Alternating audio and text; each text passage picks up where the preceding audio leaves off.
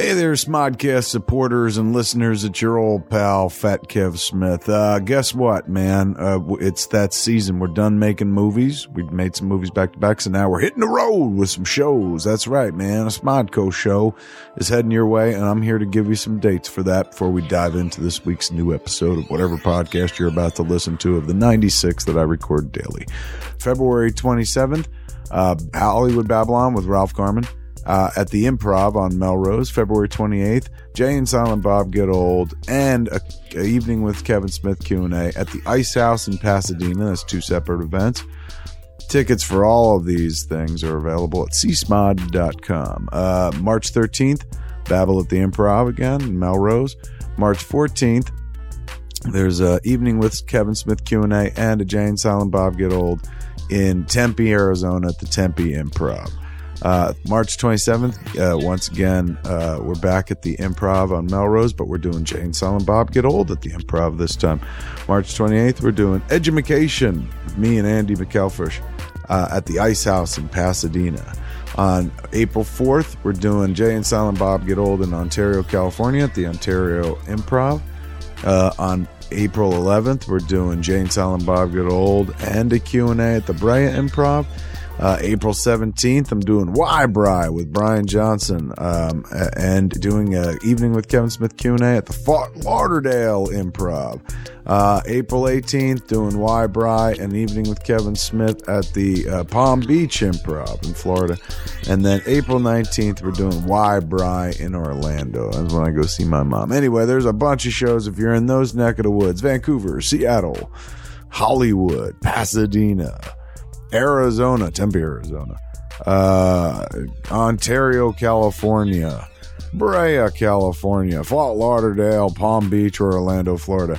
Come see a Smodco show. Tickets, as always, available at csmod.com. And now, a free Smodco podcast for your ear pussy. Geek News Reviews, commentary, not just another podcast on the ordinary Big Bald broadcast. Insert random joke here. Now here comes your host, Kyle Hebert of the World Steve. Welcome to the Big Bald Broadcast. Hello, hello, hello from the West Coast. This is Kyle Hebert. I'm an anime and video game voice actor. And your co-host on the East Coast, Otherworld Steve. And I was the original voice of Snake Eyes in the original G.I. Joe series. Really? That must have been a really challenging role it was so difficult. I think that's how I destroyed my voice. It was so much strain voicing that character. Exactly. That kind of reminds me of my favorite album growing up, Marcel Marceau live in concert. It was amazing. I have to get that like high def and get my best cans out and listen to that. yes, indeed. All right. So, uh, Hi, everybody. Welcome to the show. Uh, we talk geek stuff here. Of course, you're listening to Smodco Internet Radio and smodcast.com. It's Geeks 24 7 here, so it's really nothing different per se, but a couple other dorks that you probably have never heard of. But we're here and uh, we're happy to discuss awesome things like uh, Marvel movies and tech and video games and all that shit. And um, speaking of video games, before I came home to do this uh, recording here, um, I stopped by my local Best Buy to pick up Dragon Ball Xenoverse on PS4. And um, obviously, since I said I just got it, I have not played it yet, so I can't speak to whether it's good or not, or you know, just the same old, same old again. Um, I was a little bummed to realize that after I got my copy that it's not the day one edition and the day one edition has some exclusive skins and all that stuff. The packaging looks different and everything. I went back into the store after I noticed the packaging was different and they said, well, let's look at the SKU number, you know, the little thing that every thing that you buy in a store has, kind of like a UPC code and whatnot, but it's a uh, product identification code. So we looked it up and the only thing they had in their system was the same one that they gave me. So Maybe they don't have any day one editions there, but it's in the system. It's called the day one edition available on PS4 and Xbox One, but mine is not that. So I guess if I want those skins, I guess I have to pay for them, huh? DLC? DLC. I have to go to Best Buy someday this week. Uh, as our listeners are listening to this, today is also the release date for Big Hero 6 on DVD and Blu-ray. So I need to hit a Best Buy. I need to pick up both. Um, Dragon Ball Xenoverse and Big Hero 6. Yeah, yeah. The uh, they had some exclusive packaging at Best Buy, and it sold out within the first hour. I was hearing some people went in and they were looking for that. You know, they always do the lenticular covers or the or the collectible tin. You know, and the one that I raised a big stink about. I stood in line for and didn't end up getting with Guardians of the Galaxy, and ended up just paying twice as much on eBay. I'm an idiot. But I guess you're not going to care. You just want a copy of the movie and you'll be fine, right? It's for your kids. You know, for most most people, um, it goes on your shelf, and when it's on your shelf, all you see is the spine. So I really don't give a shit about how special the cover might be, or the lenticular, or the chromium cover, or whatever. It, it, what matters is what's on the disc, and I don't think there's much difference between the the packaging and the content. So no, I'm I'm certainly content with the standard version, and you get to save a few bucks in the process too. Yeah, yeah. And as far as the thoughts on Big Hero 6, and like, yeah, there's some cute moments, beautiful animation. The story's just meh. I don't know. I mean, it, it may connect to a, a, kid audience way more than, than me. I, I mean, I, I can't believe I'm starting to sound like you, Steve. I'm all, I'm just all cynical and stuff. It's like, I, am expecting more, damn it. I, am expecting another Wreck It Ralph. But, um, I was going to say, you know, everything's better when you're high. So I think you're missing that component there. I, I you, you know, you're right. I mean, you're not going to get, uh, Mickey Mouse agreeing with you on this, but uh, I imagine anything animated, especially in 3D and under the influence of the wacky tobacco might uh, uh, make anything far more enjoyable. Any listeners from Alaska, please uh, reach out to us, Twitter at bbroadcast.com or Gmail, thebigbaldbroadcast at gmail.com. I was reading this morning, Twitter, Twitter, Alaska is the most current state in the country that fully legalized marijuana to grow and consume at your will without any uh, ramifications or repercussions.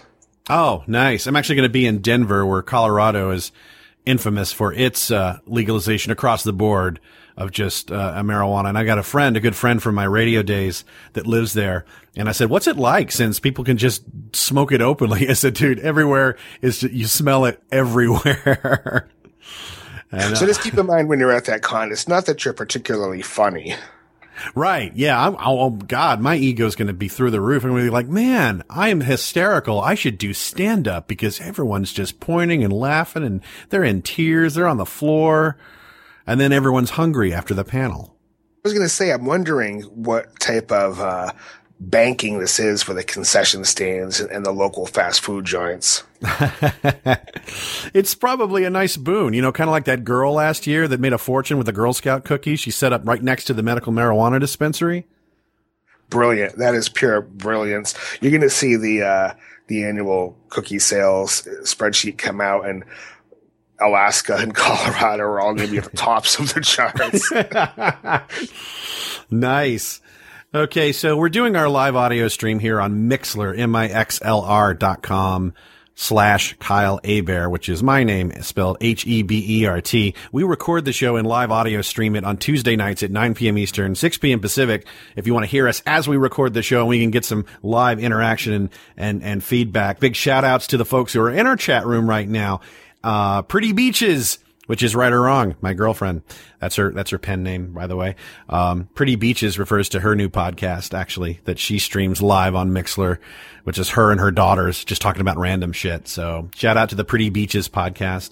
Uh, Alan Harris Siegel, Hero 004, Lewis Sawyer, and, uh, whatever is telling us that there's five people elsewhere who I guess aren't logged in. They must just be listening. So, uh, we appreciate you guys chiming in and all that. Uh, looks like Big Hero 4, Big Hero 4, it's like Hero 004 said Big Hero 6 won the Oscar. Now, what do you think about that? So the Oscars happened recently. Um, Disney, of course, takes it, right? I mean, whether you think it deserves it or not, I, and they just, you know, it's just slam dunk, of course, right? Well, the part I don't get, and we've been talking about this since time immemorial, um, the, the Academy is always so down on superhero films. Uh, we're never going to see Avengers win Best Picture or Spider Man or X Men or anything of that ilk. I got to say, I'm genuinely shocked because in the end, it is, you know, kind of a superhero film by Marvel. So I guess you can say a superhero film won an Academy Award. Yeah, but you know who really got the shaft, and there's always films that do. It's a Lego movie. I mean, to me, I thought I thought it was a superior film all across the board. Uh, and uh, Alan S in our chat says, yeah, Lego movie didn't even get nominated. That's blasphemy. Um, Yeah. So, but they did have a number apparently. See, I don't have cable, so I wasn't watching uh, the thing, but I was watching people tweet about it. And they said, "Oh yeah, they had this this big Lego musical number and everything. It's just kind of awkward and everything. It's like, all right, so at least they worked the Legos into it, so they kind of acknowledge it, but it's still kind of a, a slam in the face that those guys didn't get anything." Now, from what I had read a while back, and I, I don't work for the academy or I'm not a member, so I can't validate it. But I guess the whole thing comes down to that that ending segment where it segued into live action, and uh, they're saying that's what disqualifies it from being considered an animated film. Oh, okay, all right. Uh, some other things I heard about the Oscars thing is um, Lady Gaga blew everyone away with her Sound of Music tribute um, which is why I pontificate that anyone who goes out of their way to, to get marketed as this weird kind of Marilyn Manson shock value entertainer, and then it comes out that, oh, she can actually sing. She's really talented.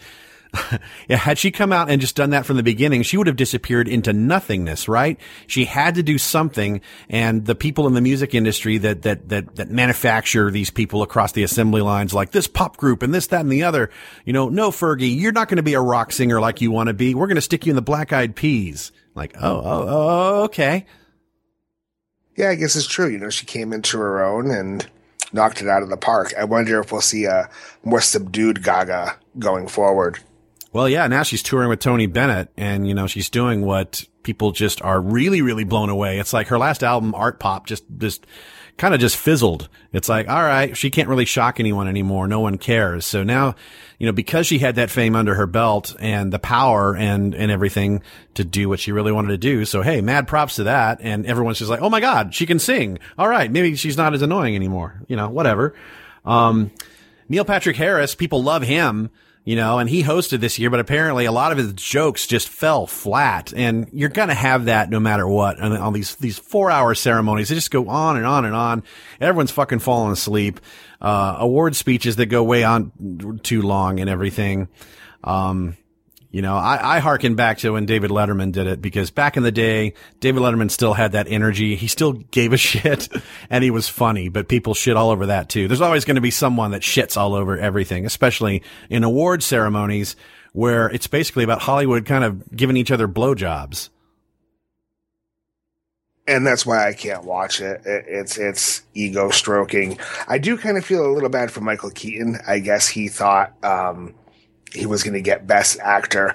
And when they were doing the announcements, he was getting ready to stand up and he had pulled a speech out from his pocket and they didn't call his name. And you can see the clip and there's, uh, animated, uh, segments of it all over the internet today of him sitting back down kind of sheepishly and putting his, uh, speech back in his pocket. So that was kind of an, a sad note to go out on. Ah, oh, that sucks. I mean, the movie got props and then the director got some, uh, you know, Sean Penn made the joke about how, uh, how, how did he get his green card? You know, this off color remark about it. Um, and then of course now everyone's watching Birdman who didn't before and is shitting all over. It's like, what? What's the big deal about this movie? Yeah, it's just actors stroking actors. It's like, which is kind of the point if, if you watch it. But, um, yeah, I don't know, man. It's crazy. Let's back up to something you said earlier about how, how we talked about how the superhero films aren't really acknowledged in that. Filmmaker James Gunn, who directed Guardians of the Galaxy this past year, and that film was, of course, kind of overlooked in the usual segments. Were they even up for best special effects or any sort of technical awards or makeup or anything? I honestly couldn't tell you. Yeah, yeah. I mean, if they were, they didn't win. So, but, but he went on record this past week uh, talking about how, you know, basically Hollywood has always turned a blind eye towards science fiction, fantasy, and all that. I mean, I can think of one time when that didn't happen. What was the third Lord of the Rings? Was the Return of the King that actually got Best Picture that year? Yeah, which uh, it's, it's, fantasy. yeah, I know it's fantasy doesn't count. Yeah, but I mean, it's still a geek title, whether whether you're into it or, or not. I mean, there's plenty of people that are.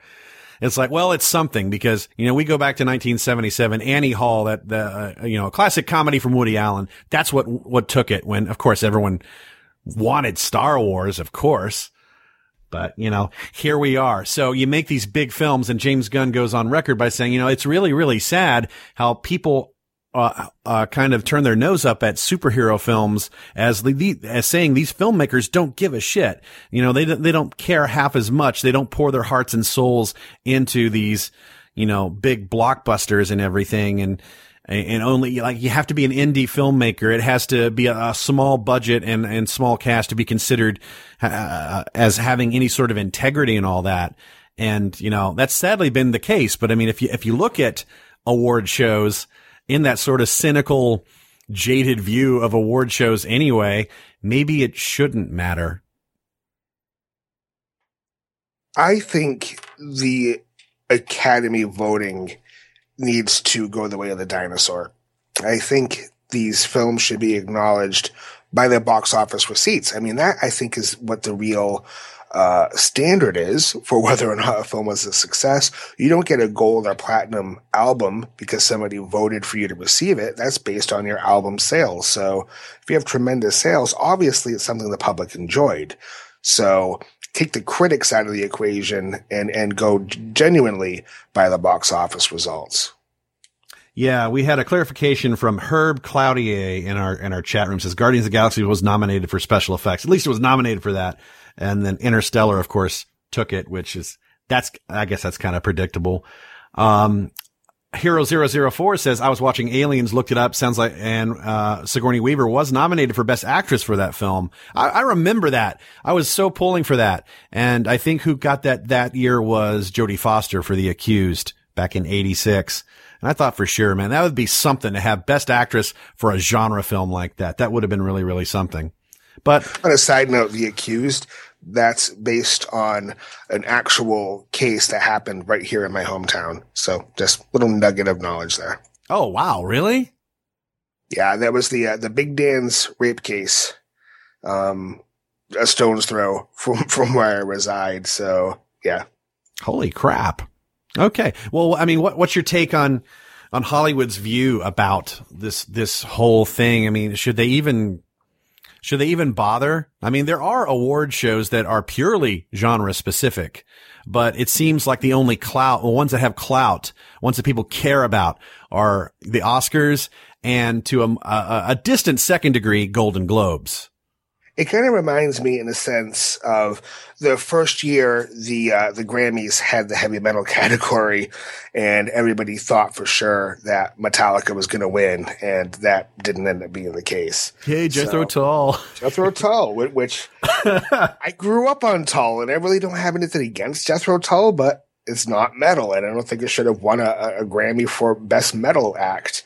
Um, I don't know. Maybe they need to add that genre and maybe you need a uh, comic slash sci-fi category, and that's the only way they're going to win awards, apparently.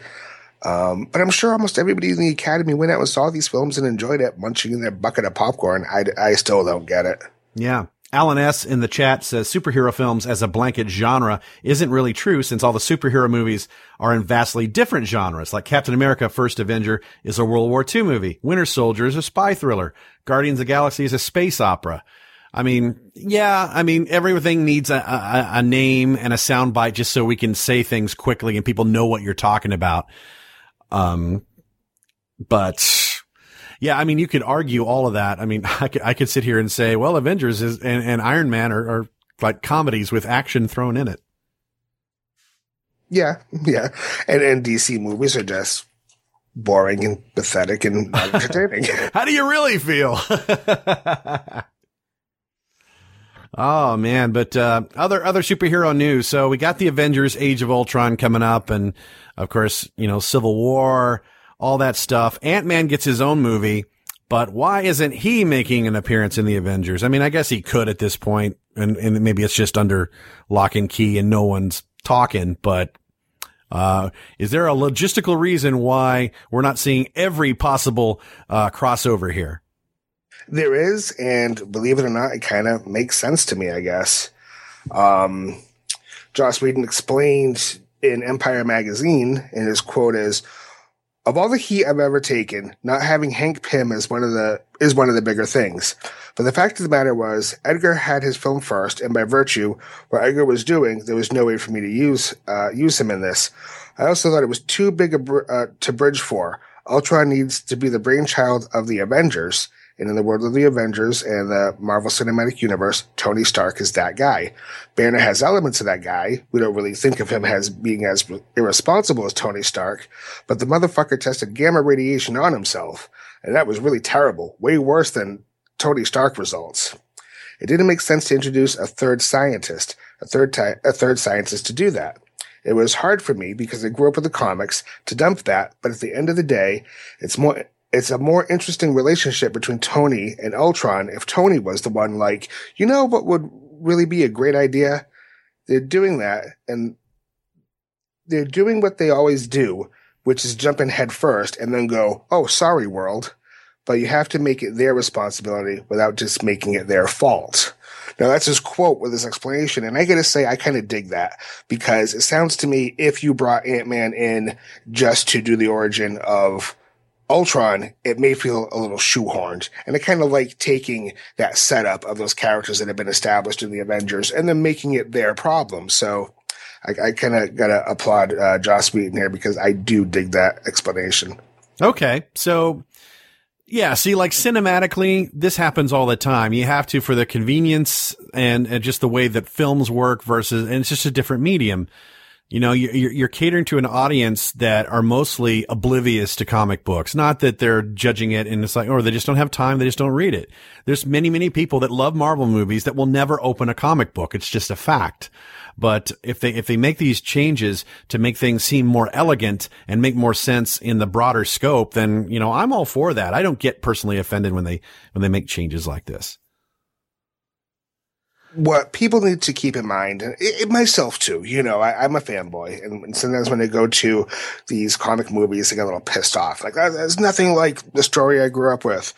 But I, I have to remind myself and, and the fan base at large that a company like Marvel, only 10% of their annual revenue has anything to do with comic book sales.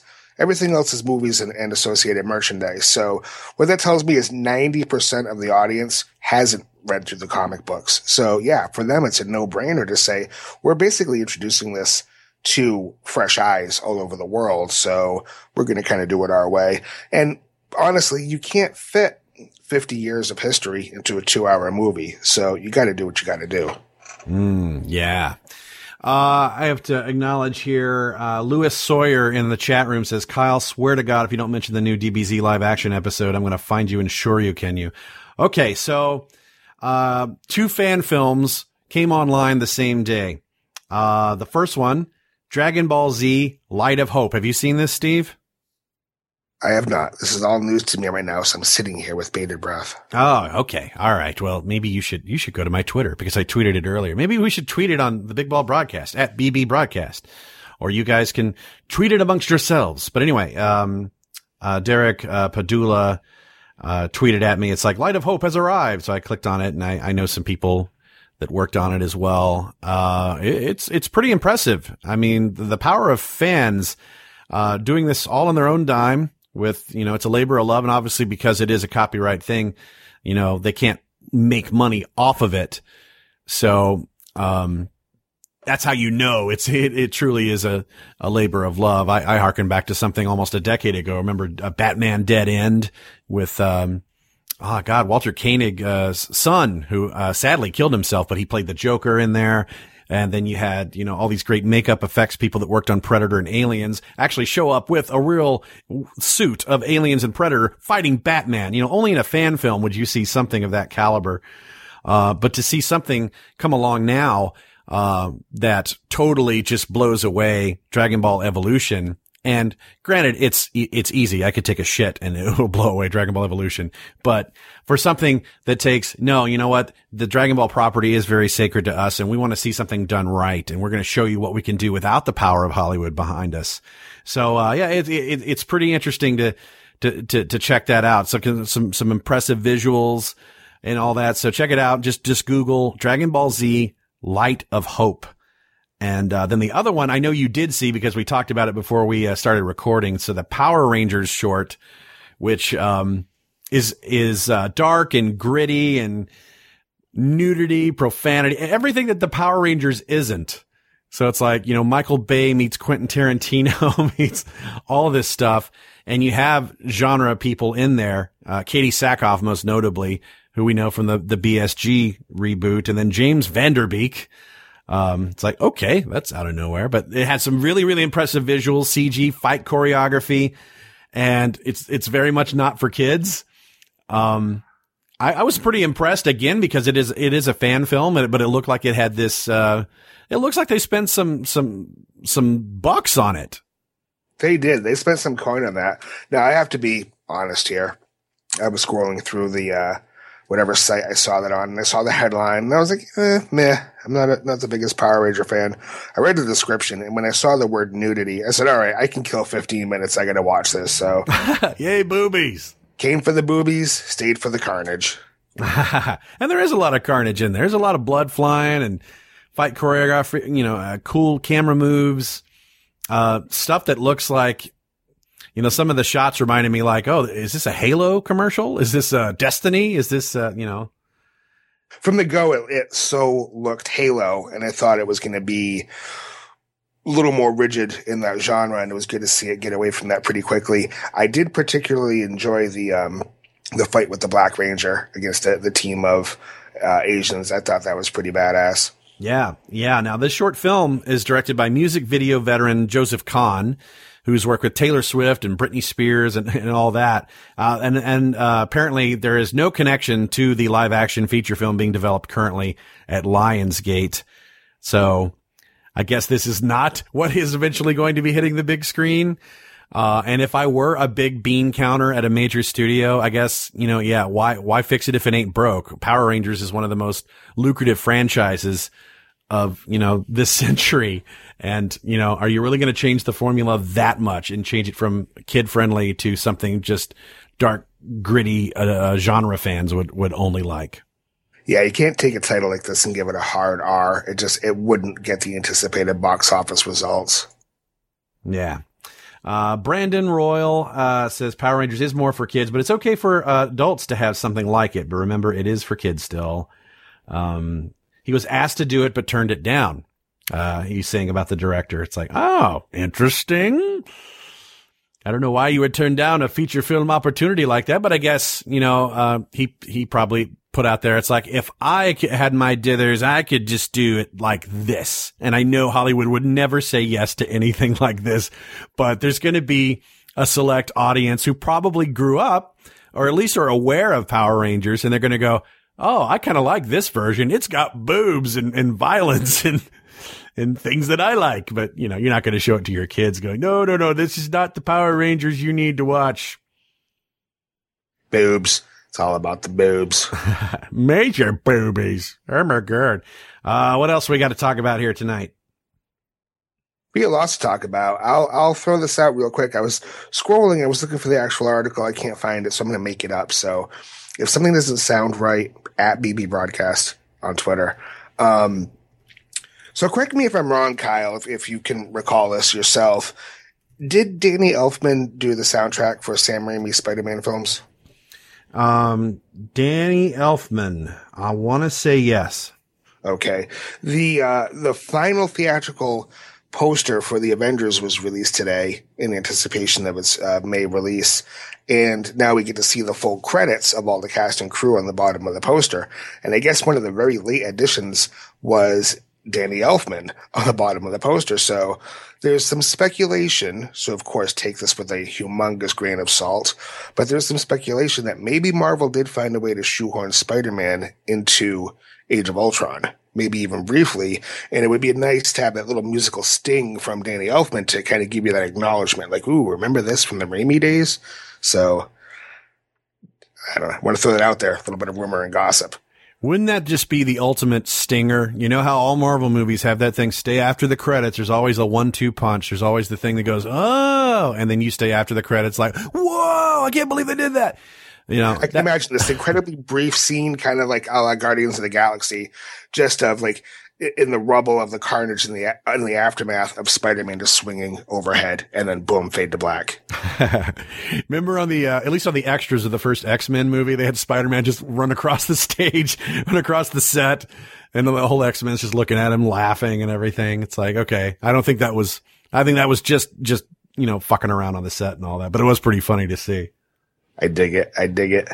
Uh, we have a clarification on the chat room that Brandon Royal says he was not talking about the director on the uh, the Power Rangers. He was talking about Jason David Frank. I guess was offered to be involved in the live action Power Rangers reboot, or unless he's talking about the short, I don't know. But for whatever reason, um, I guess we won't see Power Rangers in their Power Rangers roles. So take that as you will, uh, Power Rangers fans. Uh, let's see. Uh, Hero 004. Kyle and Steve, the latest buzz is that Marvel Sony's leading towards Miles Morales as Spidey instead of Peter Parker for the MCU. Would you guys like that? Um, so Miles Morales, I haven't read any of that, that newer incarnation of Spidey. He's a black Hispanic teen. Uh, Sony has got on record by saying, yeah, we're going to cast a younger Spider-Man and they've already tossed out some young actors' names, but those guys are white. And now people are, are, are, are coming back saying the word on the grapevine is no, they don't want a white Spider-Man. And so people would say, well, if they don't want that, then they're obviously going to do Miles Morales. I'm of the ilk that Peter Parker is the legendary character.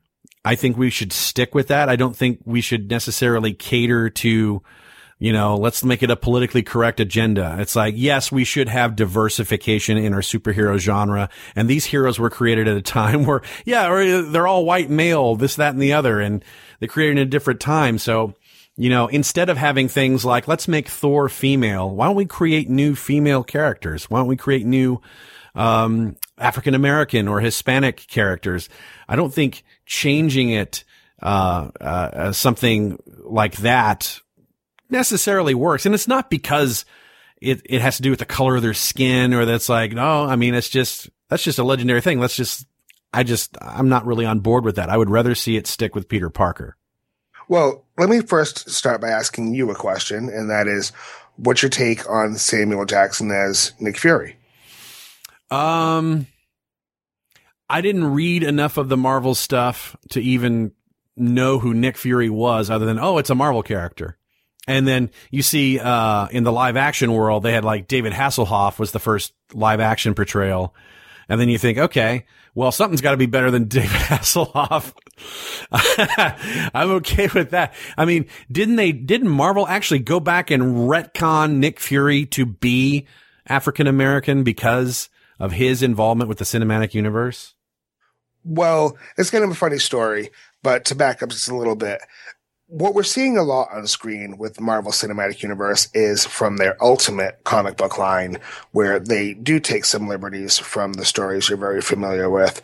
So in the regular Marvel universe for quite some time, you, you did. You had a white um, director of Shield, Nick Fury, and in the Ultimate universe, they decided to go with a black Nick Fury. Now, the black Nick Fury from what I understand, um, looked incredibly similar to Samuel Jackson. And the story that he's told, and I don't know if it's tongue in cheek or if it's actually legitimate, was he approached Marvel and said, you're basically stealing my likeness for this character. And the only way to rectify this without it turning into a legal issue is if you ever do anything live action, I need to portray this character. So that's how he explains how he got involved in the Marvel Cinematic Universe. Um, so again, I was saying that, that I hadn't read the Miles Morales stuff, but I guess in the Spidey world, I don't read Spider-Man either, but, um, in the Ultimate the, Universe, that, that is the Spider-Man. So they killed Peter Parker, right? You know what? I haven't read it and I kind of know only about it peripherally. I, I, don't know if Peter Parker exists in that universe, but they did go with this young Hispanic uh, iteration of Spider-Man. Now, when I mentioned that a couple weeks ago, the, the response that I got was, well, fuck you, Otherworld Steve. You don't know what you're talking about. And now all of a sudden, a couple weeks later, ooh, uh, Miles Morales might be the next Spider-Man. fuck all you people. World Steve, right? Because I was down with that a couple weeks ago. Glad you all came around to my way of thinking. Otherworld Steve is uh, we're giving the hipster award. Yeah, you know, you were on this case. You you get to gloat and go, "See, motherfuckers, I told you." You know, if they, if if they go this route, It's like, okay, that puts a different spin. If they killed Peter Parker, you know, they're not erasing it saying Peter Parker didn't exist. It's like, all right, Peter Parker's gone, but someone needs to pick up the moniker. I'm okay with that. I mean, that's okay, but I would rather see at least Peter Parker show up first. And- I agree with you wholeheartedly. If, if you're going to introduce diverse characters, uh, a different sex, a different race, yeah, create that as a new character. Let, let that be a character that can really come into its own. I don't want to see replacing existing characters with a, a sex swap or, or a race swap. That kind of cheapens the effect. I wasn't too taken aback when, oh, Thor's a, a woman now. To me, it just sounds like pandering and a, um, a little promotional thing to get some buzz. Um, I'm, I'm, I gotta say I'm kind of down for it if they want to go that route. Of course, you can argue what is the movie going audience more used to after five Spider-Man films. Yeah, you're used to Peter Parker, the, the white Spider-Man. I don't have a problem with it. I don't have a problem with, with, with Miles, Miles Morales' introduction. As I've said numerous, numerous, numerous times, leave the fucking mask on and nobody really cares. Superheroes shouldn't be taking their mask off at every opportunity.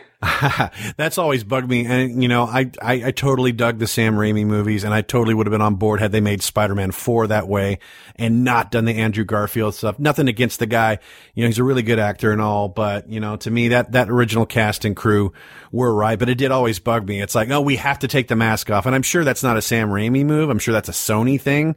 I feel sorry for Sam because, you know, Sony made those calls about, you know, Spider-Man 3 and all that. It's like, let's put all these guys in, let's put Venom in there. And Sam's like, I don't want to do that. That's, this is really too much. And of course it ended up, you know, yeah, it made money, but, you know, it made money because people were, were, were hooked and excited. You know, as, as great as Spider-Man 2 was, like the Empire Strikes Back of Spider-Man. And then it just totally loses all steam and goes in the wrong direction and just crashes and burns. But I think part of the problem, again, even with three and even with the good Spider-Man movies, is they keep taking their fucking mask off so you can watch their face. And it's like, what are they so afraid of? We know who's under the mask. We've been watching for, you know, three quarters of the movie. You're going to see them in regular daytime clothing. Again, if somebody's in the biz, feel free to clarify my statement, but I think it has something to do with the, um, the Screen Actors Guild. I think it has to do something with having to have a certain amount of face time because in Mask, it could be anybody. It could be a stuntman. It could be a double. You you don't know who's portraying the character. So I think, and again, if anybody can clarify, certainly clarify. But I, I do think it's, it's one of the guild rules about how much screen time your face has.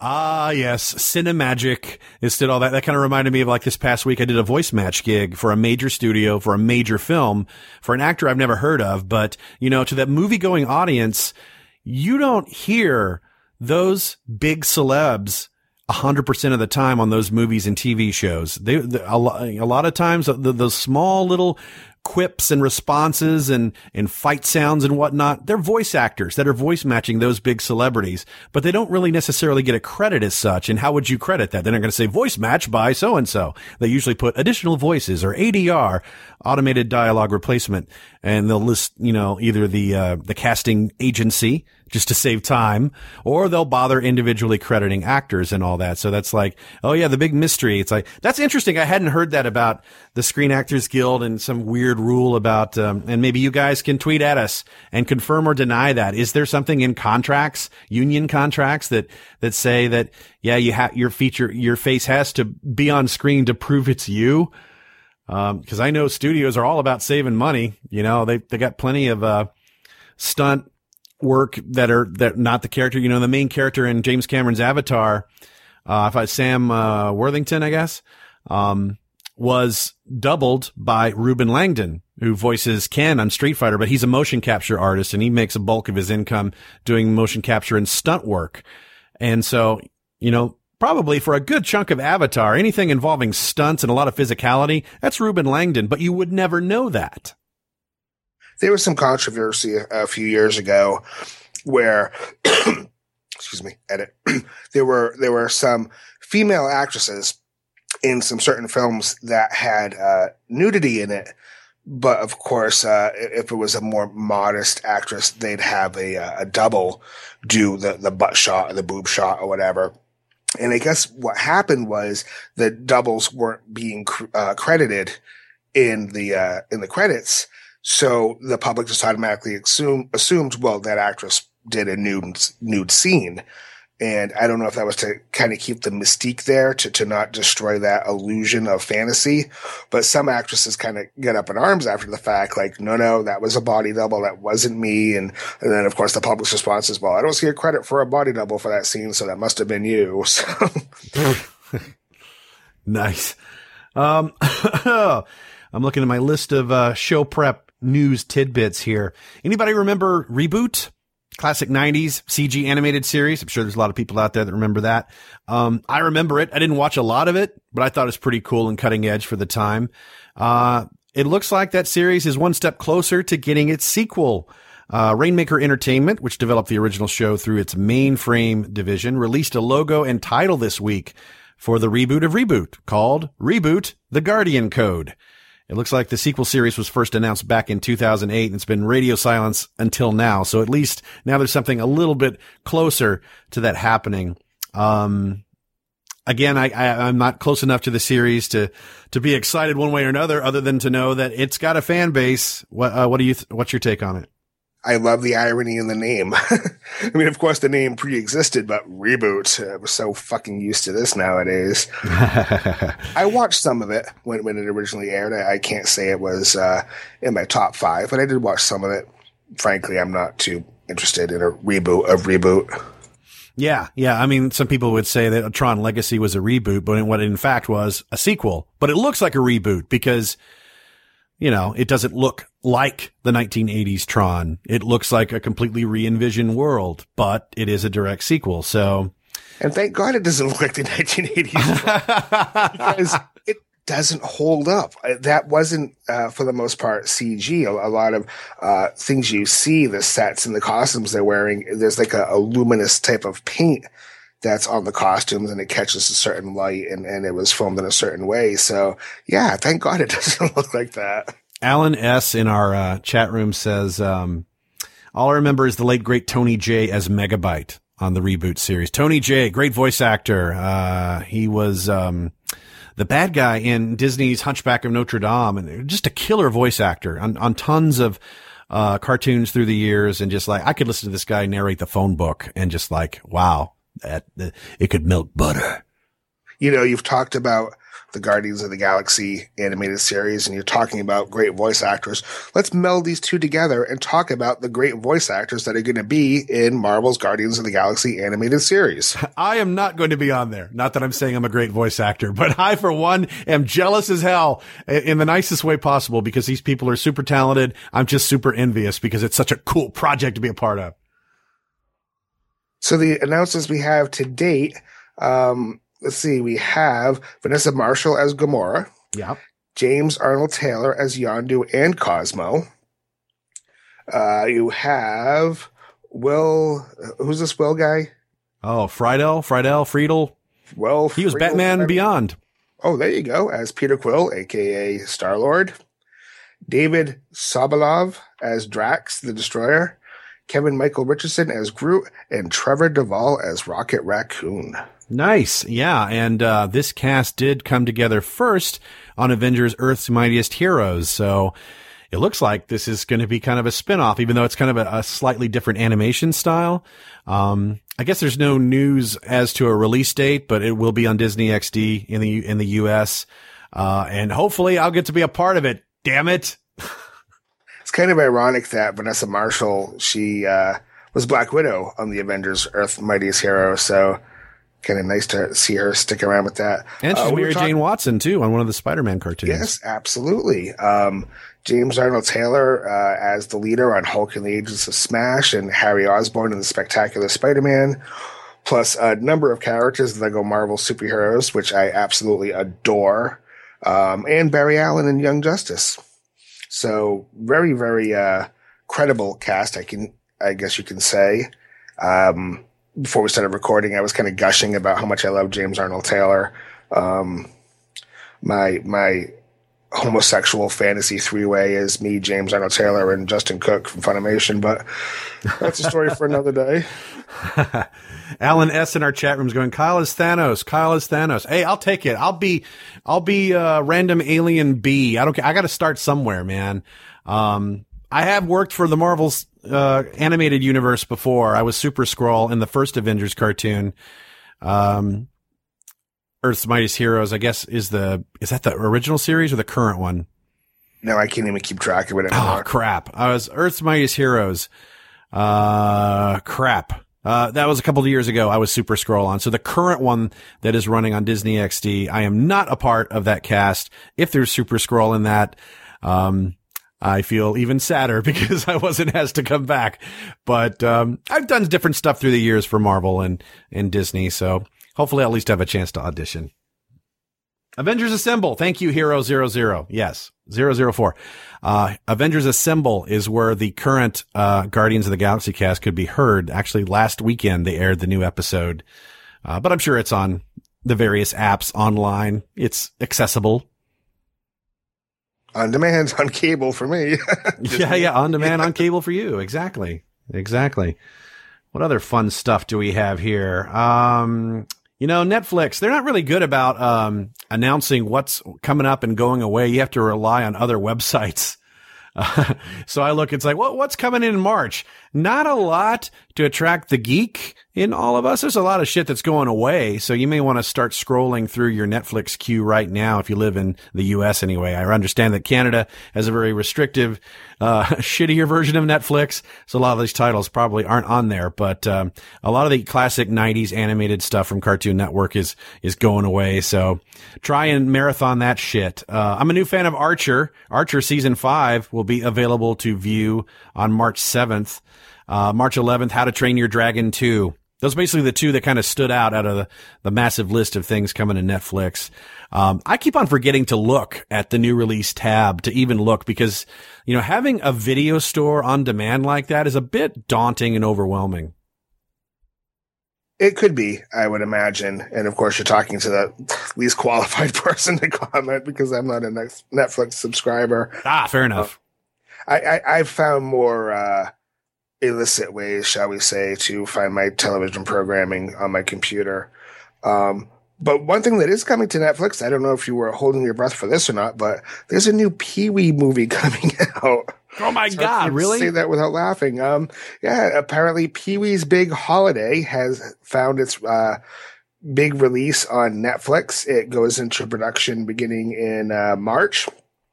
And the synopsis is, in Pee Wee's Big Holiday, a fateful meeting with a mysterious stranger inspires Pee Wee Herman to take his first ever holiday in this epic story of friendship and destiny. wow. Let, let, let that sink in for a minute. uh, from Judd Apatow. So, uh, I don't know. What do you, what do you think about that? Were you a fan of the first two films?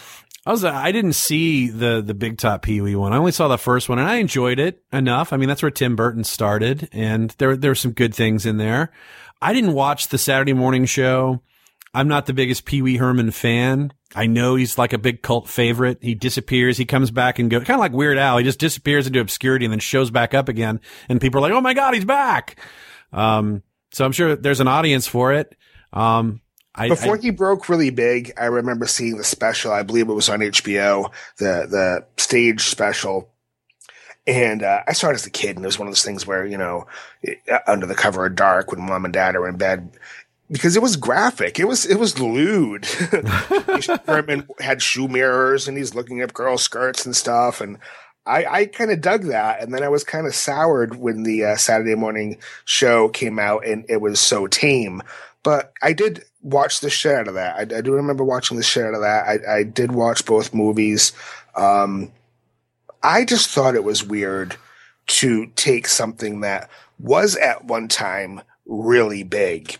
Pee Wee Herman was a phenomenon in American culture, and uh, to see it kind of relegated to Netflix, I don't know. I don't. I don't know how much that speaks to the property and and what their return on investment for this is anticipated to be. But you know what? It it's it, it's kind of an interesting statement. You say uh, relegated to Netflix. Netflix is like a fledgling, up and coming network in its own right, just like Amazon. Uh, these shows are getting critical and rave reviews, tons of streams, and everything. It's like it's it's it's catching the eye of all the other networks in, in the way content is created and everything. You know, when, when shows that we like get canceled, we think, well, why can't it just go over there? Like with me, Constantine, it needs to resurrect on Syfy because NBC owns that. Um, you know, maybe well, Firefly, man, it's dead. You know, Fox killed it. Let's, let's, let's resurrect it on Netflix or something. You know, somebody who has, you know, the clout to go ahead and do that and have yet to see a genre show uh, come that way. Cause I'm sure sci-fi, all the CG and effects and the practicality of the budgets and everything, probably not so much there, but you know, the Marvel is dipping their toes into Netflix and that's acceptable because, hey, it's Marvel. They made a ton of money in the, in the cinematic realm. Um, they're going to cross over into TV in the near future. But for now, the internet, because that is the future. That's where everyone is at. I totally get what you're saying, but all the examples you used, they're episodic. This is more like a, a feature film that is only going to be released through Netflix. I'm just thinking you're probably not going to get the type of take that you would from a box office release. Uh, no, no. I mean, if they did the hard numbers, I don't know how much, you know, one person streaming your show, how does that turn into advertising revenue? Because there is no advertising. I mean, they're, they're all over Hulu, but Netflix, you know, you pay the monthly thing. You pay a little bit more for HD. You pay a little bit, little bit more for 4K content if you want to. Um, but yeah, it's, I, I'm not really sure, you know, maybe, maybe that's where they're justifying, uh, the cost of these shows and considering them, you know, uh, something worth investing in. Yeah, because I can't see a hundred million, a two hundred million dollar take from this being on Netflix. And I guess my concern going into this is, well, what type of budget are you working with, with the understanding this is going straight to Netflix? Is it kind of like one of those direct to DVD movies where you're really going to cut as many corners as possible? I, I'm kind of tending to think that's going to be the case. Yeah. Yeah. Let's, um, let's see here. I want to talk about, um, smartwatch, Pebble Time. I'm a I'm a Pebble owner. I have the first iteration of Pebble. I have Pebble Steel, and now they announced the the morning of the recording of this podcast, Pebble Time. Uh, it's the fastest funded project in Kickstarter history. It raised a million dollars in less than an hour. The previous record holder was Reaper Miniature Bones, which raised a million in two hours and 42 minutes. And, uh, so they've raised, you know, within a day, a million and a half uh, for the production of these smartwatches and, and Pebble kind of kickstarted, pardon the pun, the whole smartwatch market. And now you have Apple, uh, dropping their smartwatch, uh, in April at this point, And, uh, Pebble is going to drop their latest watch, which is a color version up to this point it has been, um, an, uh, a black and white one. This one has a color, um, e-ink screen with a seven day battery. Um, but this one is scheduled to ship in May. So really interesting to see how much how how much is going to hold its own uh, with with something way more uh, advanced and expensive too. Uh, your base price on these Pebble watches are around two hundred dollars. Now, please do me a public service and explain to me what the appeal is for a smartwatch. Why should I go out and buy a smartwatch? Okay. So you've got your phone, right? Everyone's a slave to their phone. Everyone's taking out their phone and walking down the street and running into traffic and, and running into light poles and causing accidents and not paying attention to their family and friends and coworkers and, and, and whatnot in front of them, right? So imagine if you put your damn phone up, put it in your pocket, but you can still like check your watch to just to check for that incoming email or that stock price or a notification from someone like maybe I should take out my phone. Oh, my, my, my wrist is buzzing or it doesn't have to buzz. It can make a noise or not make a noise. It could just simply light up letting you know that, Hey, someone's trying to get a hold of you. There's something that you program this watch to notify you about. It doesn't have to be an alarm. It could be a notification from Facebook, Twitter and whatnot. So you're learning to kind of pry your hands off and not be as much of a slave to your phone or tablet as so many people are now, and you can get more done. So what I'm hearing is if you're engaging in a conversation with a family member or a coworker, you're less of a dick for staring at your watch than staring at your phone. Yeah, you're less of a dick. Now, if you sit there just futzing with your smartwatch the whole time, then that kind of defeats the purpose. So I would, I would monitor how many things you, you tell your smartwatch to tell you about. well, you know, I, I have Gmail on my phone. I have an Android phone. Um, when I get an email, I have it set to vibrate in my pocket. So I know I have an email. So I can pull my phone out and look at it. If I get a phone call, Hey, guess what? My phone vibrates. So I can pull it out of my pocket and get the call. I, I don't see the need for a $200 accessory to let me know that my, uh, my phone's vibrating. well, that's true. I mean, and, and, and the, and the utility of it all really depends on, you know, how, how you set your smartphone. If you know, now, now my myself, I have everything on silent. I don't want my, my phone would vibrate constantly and the battery would be dead in an hour if I had it on vibrate because it would vibrate through everything. I get so many notifications and this, that, and the other that, that, you know, I'm not going to, I'm not going to filter all that through the watch either because that's going to kill that battery too. So my phone is not on vibrate except for phone calls. Um, but I don't need to look at the, uh, my watch to see who's calling. You know, if I'm in a session, I'm not going to have my phone out necessarily unless it's just taking a long time. And everyone, if you see the engineer and the director in the voiceover session between takes while they're trying to queue up footage and, and talk to the client on Skype or something, it's like, okay, well, I guess it's okay to check Facebook right now. But other than that, you know, it's like, all right, well, I'm going to see what time it is. Oh, look, my phone lit up with the time and now there's this pop up screen going, you got an email from your agent and you have a voiceover audition that's, that's due, uh, in two hours. I'm like, oh, crap. All right. So I don't look like a dick taking my phone out, looking like I don't give a shit about my job when all I'm trying to balance all this important stuff. Well, I mean, I don't think you look like a dick. I think you look like the rest of the civilized world. We all look like dicks. We all look like dicks. We're all the biggest dicks on the planet, man. Why do lawyers wear ties? To keep the foreskin from rolling up over their head. Oh, that's good. That's good. I like it. We're all dicks. Every last one of them. Oh shit. We're coming towards the end of the show, Steve. You know, it's amazing because I'm looking at, I still have numerous tabs open and I'm trying to prioritize what do we need to get out in this show? Yeah. What's, what's really important? What is that last minute tidbit that's going to make people go, Oh my God, I'm so glad I'm still listening to the Big Bald broadcast at BB broadcast on Twitter. I'm having a hard time juggling this one here. uh, all right, there are some things I can see we can save for next episode because we can get pretty lengthy on them. Uh, I'll, I'll, throw this out as a really quick, quick hit. The uh, the first season of Star Wars Rebels is coming to a close, and in the season finale trailer, there is a tease that Darth Vader will again be making an appearance. So uh, that comes out, I believe, Monday. I want to say the, the first Monday in March, 9 p.m. on Disney XD. If you're a Vader fan, check that out. Um, what I do want to mention, because this officially launches today, um, now again, for our listeners, we're, we're recording this on Tuesday, February 24th, so it may not be today when you're listening to it. But Sony Computer Entertainment of America has announced a new initiative called PlayStation Heroes. And what this does is it can connects gamers with entertainment, sports, and gaming celebrities on their PlayStation 4, all while helping the world's great causes.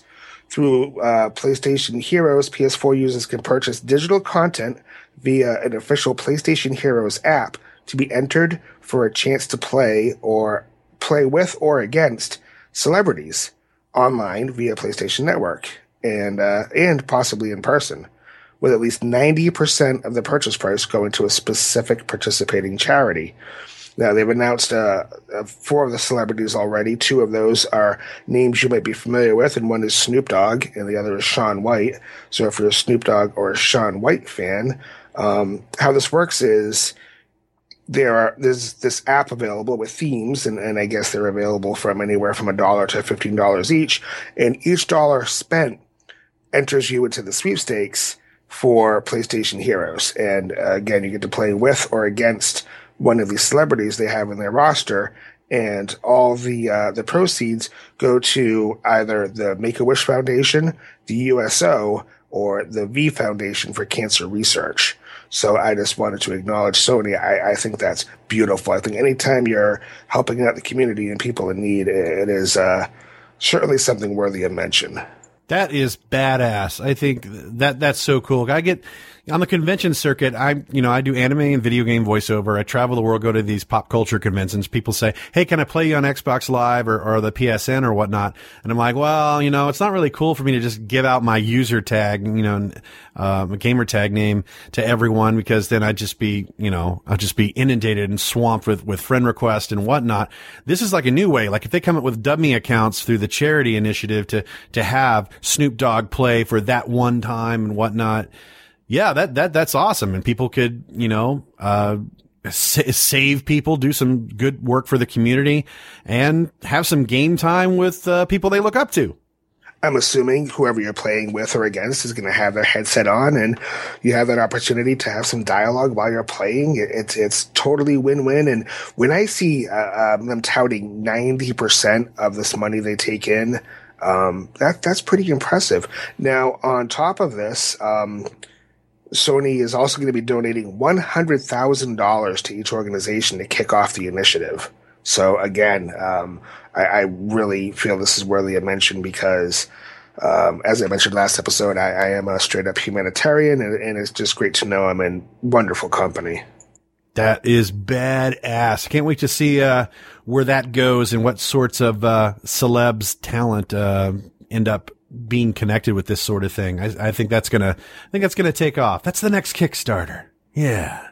You know, I'm thinking right now, maybe, uh, the voice acting community should do something similar and, uh, find a way to pull their talents, uh, because, uh, you, you guys are definitely recognizable. You have an audience. Why not kind of pull that celebrity and do some good? to a yeah, I mean to a lesser degree, but yeah, there's still there's still fans out there. Maybe in the Smodco world, get the Smodco people to do some sort of charity gaming event. I know that you know Jason Mewes is a big gamer. He's a big Call of Duty guy. You know, if we had a bunch of gamers play against him, and you know they're donating money to a great cause and playing with you know Jay and Silent Bob, that'd be pretty badass. But um, yeah, yeah. So um, we're going to uh, pull the curtains on this fine episode of the Big Bald Broadcast. Shout outs to Pretty Beaches, Alan Harris Siegel, Hero 004, Brandon Royal, Nick P, Herb Cloutier, Wesley Marshall, who actually portrays in that uh, uh, Dragon Ball Z fan film that I alluded to earlier. Uh, what was it called? What was it called? Quick, somebody mention it. Uh, Light of Hope, Dragon Ball Z Light of Hope. He actually plays a Capsule Corp scientist uh, in that. And he's a, a fellow up and coming voice actor. Uh, and also thanks to Nathan Pratt and Robert Jackson the fourth, and uh, other people tuning in elsewhere to our live audio stream. Uh, we're going to do it again next time, folks. So until then, this is Kyle Hebert. And this is Otherworld Steve. See ya! Special thanks to Will Wilkins and Jason Peer. Music provided by iShine, Perimeter of the Void, and Zero Reynolds. Follow us on Twitter at BB Broadcast and email thebigbaldbroadcast at gmail.com. SoundCloud wants to make it easier for you to get all of your favorite Smodco podcasts at home or on the go. Get the SoundCloud app today, and you can follow and get your podcast on with your computer or smartphone. Guess what else? The podcasts are on SoundCloud before anywhere else. Go to the Google Play or Apple App Store and get your free app and SoundCloud account today. This has been a production of Smodco Internet Radio. Sir, only at smodcast.com.